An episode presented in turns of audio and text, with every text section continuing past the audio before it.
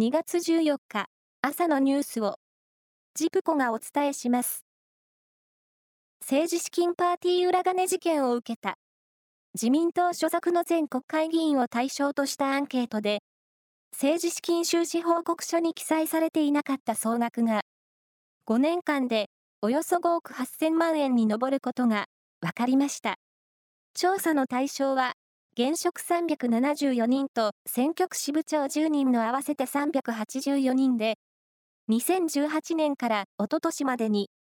収支報告書への不記載があったのは85人で、不記載額が最も多かったのは、二階元幹事長の3526万円でした。去年の世界の防衛費は前の年に比べて9%プラスのおよそ2兆2000億ドル。日本円にして328兆円ほどに上り、過去最高を記録しました。イギリスのシンクタンクの報告書で明らかになったもので、ロシアの脅威に対抗するため、NATO、北大西洋条約機構が防衛費を拡大したことなどが増加の要因となりました。自動車メーカーのダイハツ工業は、昨日、奥平総一郎社長が退任し、後任に、親会社のトヨタ自動車出身の井上正宏さんを充てる人事を発表しました。ダイハツは、自動車の認証試験の不正で、国内で車の生産がすべて停止となり、今月9日、国土交通省に再発防止策を提出していました。ダイハツは12日から京都工場で生産を一部再開し、去年12月に工場を停止して以来、およそ1ヶ月半ぶりに生産を再開しています。大相撲の新大関、琴ノ若は、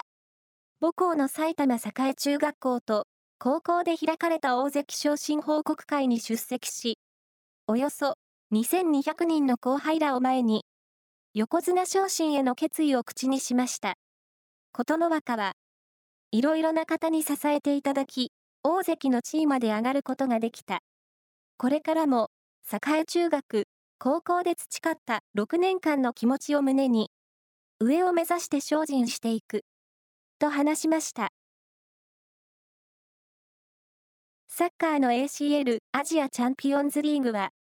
東地区の決勝トーナメント1回戦が昨日、始まり、J1 の川崎フロンターレは、第1戦で中国の3頭に3対2で競り勝ちました。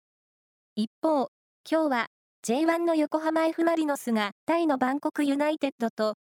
明日には J2 のバンフォーレ甲府が韓国のウルサンと、いずれもアウェーで対戦します。以上です。